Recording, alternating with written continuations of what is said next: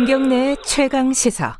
예, 제가 일부 오프닝에서도 말씀드렸는데 지난 1월 11일 새벽에 쿠팡 동탄 물류센터에서 노동자 여성 노동자 한 분이 사망을 했습니다. 어, 특별한 지병은 없었고 심근경색이라는 소견이 나왔고 그날 너무 추워가지고 뭐 난방도 안 됐었다고 하고요. 영하 10도가 넘었었다고 하고요.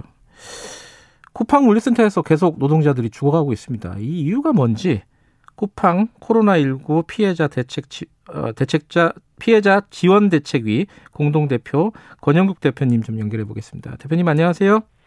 네, 안녕하세요. 권영국입니다. 제일 이해가 잘 안 되는 부분이 이 네. 영하 11도, 10도, 11도 내려가는데 난방이 안 된다. 거기에서 네. 밤새도록 네. 일을 한다. 원래 그 쿠팡 측 입장을 보면 원래 난방 못 한다. 그런 데는 이게 맞는 네. 얘기예요. 왜 이런 거예요? 어, 난방을 못 한다고 하는 것은 네. 그건 정말 변명이죠. 음. 그리고 물류센터들이 대체로 오면 이제 차량이 그 물품을 이제 싣고 나가고 하니까 네.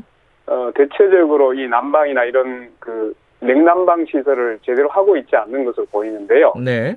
근데 이건 변명이죠. 음. 왜냐하면 건물에 얼마든지 그 여단 것이 이 수월한 이런 네. 출입문을 만들려고 하면 네. 충분히 만들 수가 있고 네. 그다음에 또 하나는 개인적인 발열조끼라든가 네. 충분히 냉방을 할 아, 난방을 할 수 있는 네. 조치를 취하려고 하면 네. 여러 가지 방법을 취할 수 있죠. 음. 네.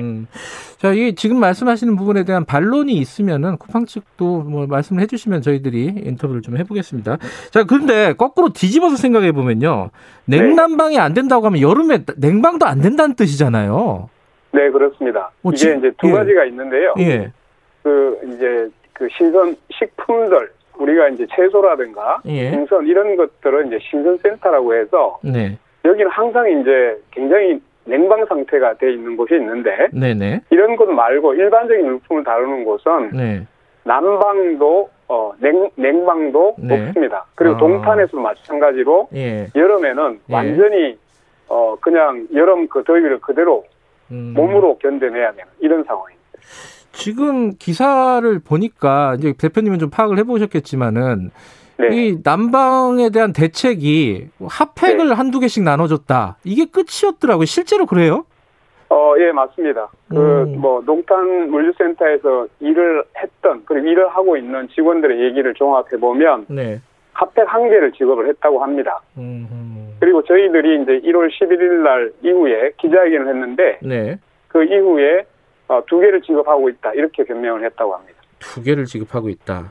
네. 근데 또 쿠팡 쪽에서는 아니 휴게 공간이나 화장실 이런 데는 난방이 잘 됐다는 취지로 얘기를 하더라고요. 어, 이건 맞아요?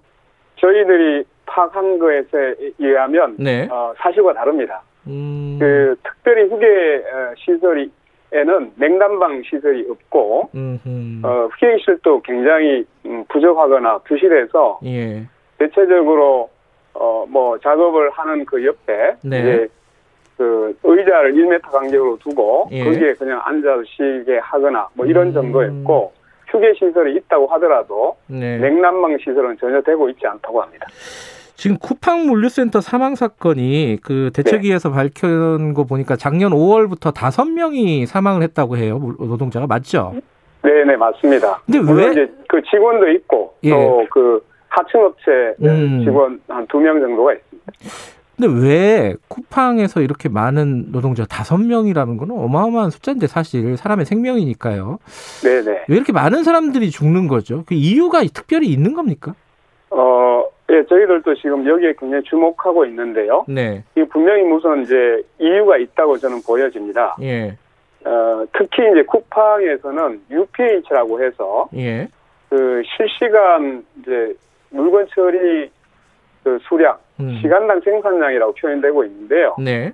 이걸 가지고 실시간으로 어, 작업 통제를 하고 있다고 합니다. 음. 그래서 어, 이 한 시간당 얼마를 처리하느냐에 따라서 이것이 상벌이라든가 네. 또는 재계약에 영향을 미치도록 해서 실제로 자발적인 노동 그 통제 경 엄청난 경쟁 어, 구조를 만들어냈고 네. 그래서 점심시간 1시간 외에는 네. 쉴 수 있는 시간이 전혀 없다고 지금 정을 하고 있거든요. 음. 음. 이 엄청난 이제 노동 강도가 네. 사실은 이제 엄청난 그 신체적인 부담을 주고 있고 네. 이것이 어, 어떤 건강 장애에 상당한 영향을 미치고 있을 거라는 짐작을 하고 있습니다. 지금 이제 물류업계 특히 이제 택배 쪽에서 사망 사건이 뭐 쿠팡 말고도 다른 쪽도 많이 있었잖아요. 특히 이제 네네. 과로사 같은 경우 많이 있어서 정부 네. 대책도 있었고 뭐 업계에서도 대책 내놓는다 뭐 뭐이 뭐 이른바 까대기 작업 이런 것들을 뭐 인력을 네. 투입하겠다 뭐 여러 가지 대책이 나왔는데 그 대책들이 다 소용이 없는 겁니까? 계속 사람이 죽어요? 어 이제 몇 가지 물류센터하고 택배는 약간은 이제 좀 그좀 그, 성격이 좀 다르기도 한데요. 네. 어 이제 택배는 지금 뭐 까대기라든가 이런 음. 것 때문에 그 노동 시간이 굉장히 길어져서 예. 장시간 가로 문제가 있고 네.